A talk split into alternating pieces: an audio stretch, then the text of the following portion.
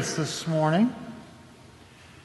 Anybody in the room who enjoys camping or maybe did at one point? Okay. All right. I love camping. I'm a tent camper. And I've been a tent camper since I was a teenager when I started going to music festivals. Sleeping in tents near the stage was part of that experience back in the early 70s. And tents were a given as I discovered the joy of backpacking when I was in college. And Judi and I and our kids have traveled across the country camping along the way. Tents have served as our hotel rooms in Erie, Pennsylvania, and Mount Airy, North Carolina, and Kissimmee, Florida, and the edge of the Grand Canyon, and the Black Hills of South Dakota, and the shores of Lake Michigan, and Hamilton, Canada, and lots of places in between. But never in all my life have I slept in a camper or an RV. It has always been a tent. And pitching a tent actually is a pretty simple thing. First, you find the flattest area you can. Second, you lay down the large brown tarp that stays in the back of your car. Unless you're backpacking, then you go tarpless. Next, you lay out your tent, positioning the opening in the direction you desire. Then you stretch the corners of the tent and you drive it, the pegs into the ground. And now it is time to erect your temporary home. Now, we have had several multi room tents over the years, and they can be pretty complicated to figure out. For backpacking, I used a single person tent, which was up in just a few seconds. Right now, at home in our tent box in the pool room, we have two or three dome tents, which set up nicely without too much hassle. When the tent is standing, you can unzip the zipper, throw your sleeping bag and backpack into the tent, and ta da, an instant temporary home. Now, one of the things that I love about tent camping is that it provides different and unique stimuli for all your senses. You experience smells in new ways when you hang out in tents. The smell of skunks scampering around in the middle of the night is a smell that, first of all, is impossible to ignore, especially when you realize that there is just a piece of cloth between you and that odious spray. On the contrary, waking up to the smell of bacon that is being fried on an open fire is just magnificent. And it seems as if you can smell the rain from inside a tent before it actually begins to fall. When you camp on what used to be a hog farm, especially if the sun is hot and the breeze is blowing, you smell that from which you wish you could escape, but cannot. You hear things that you don't always hear when you hang out in a tent. Camping in a safari campground in Canada allowed us to hear throughout the night at what seemed to be a mere feet from our tent the roars of lions and the trumpeting of elephants all night long. When you camp at music festivals, you fall asleep to music wafting from a stage nearby and wake up to your next door tent neighbor strumming her guitar. After smelling the rain before it falls, you hear it as it pings against the sides of your tent. On one level, it is actually quite soothing and peaceful.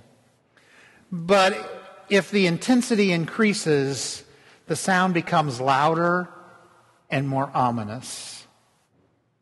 In the stillness of the woods, as you lie in your sleeping bag, you can hear the swishing of a nearby creek, the sound of tree frogs and cicadas, The curious sound of something rummaging around your tent in the middle of the night.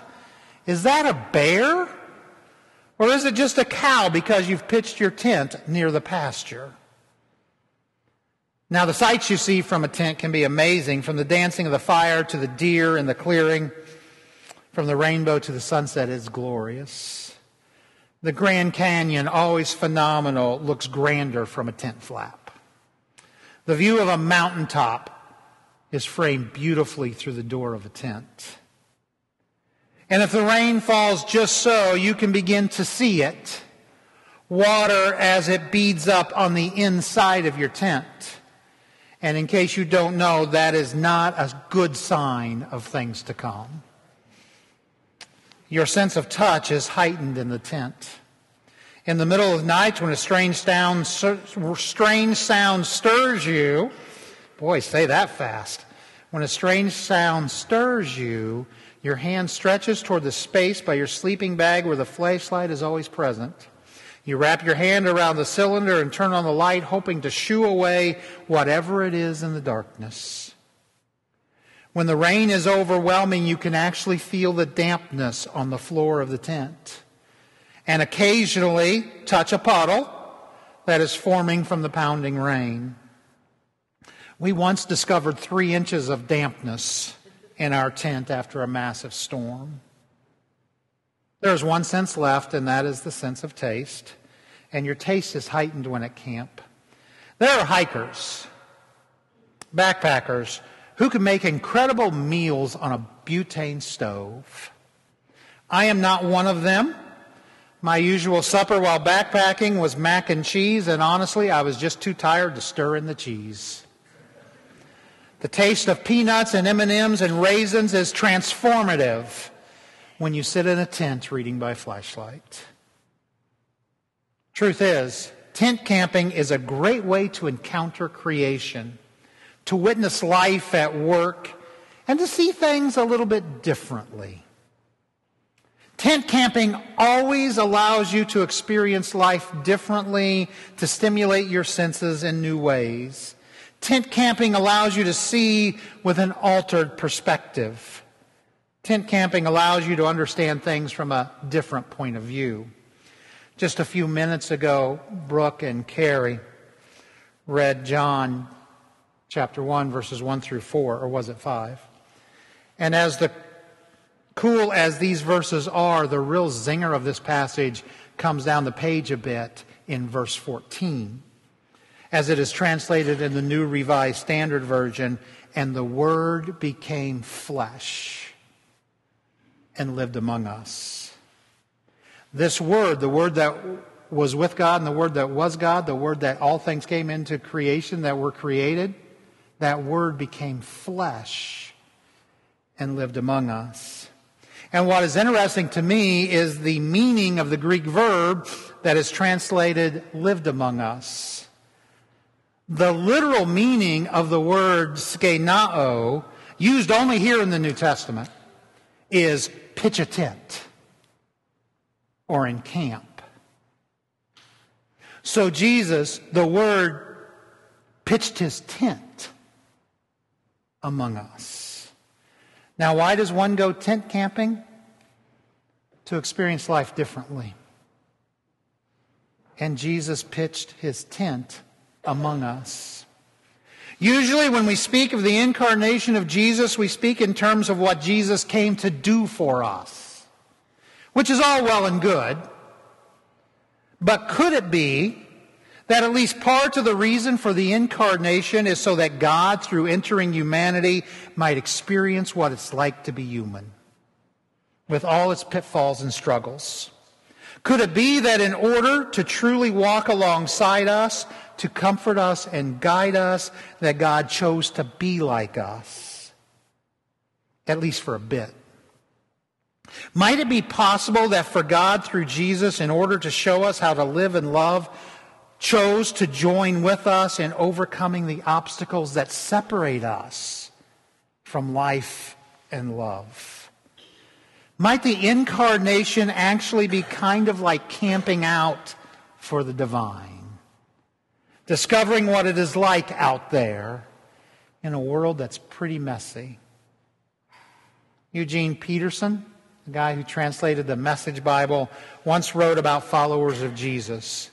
Getting to know the neighborhood, the nature and conditions of the neighborhood, is fundamental to living to the glory of God. Is it possible that the incarnation is God's way of getting to know our neighborhood? Perhaps the incarnation is God getting up close and personal with God's creation, to smell it, to hear it, to see it, to touch it, to taste it. All so that you and I might find hope and comfort and direction through Jesus who has experienced the life that we have lived. For the Word became flesh and pitched his tent among us. Amen.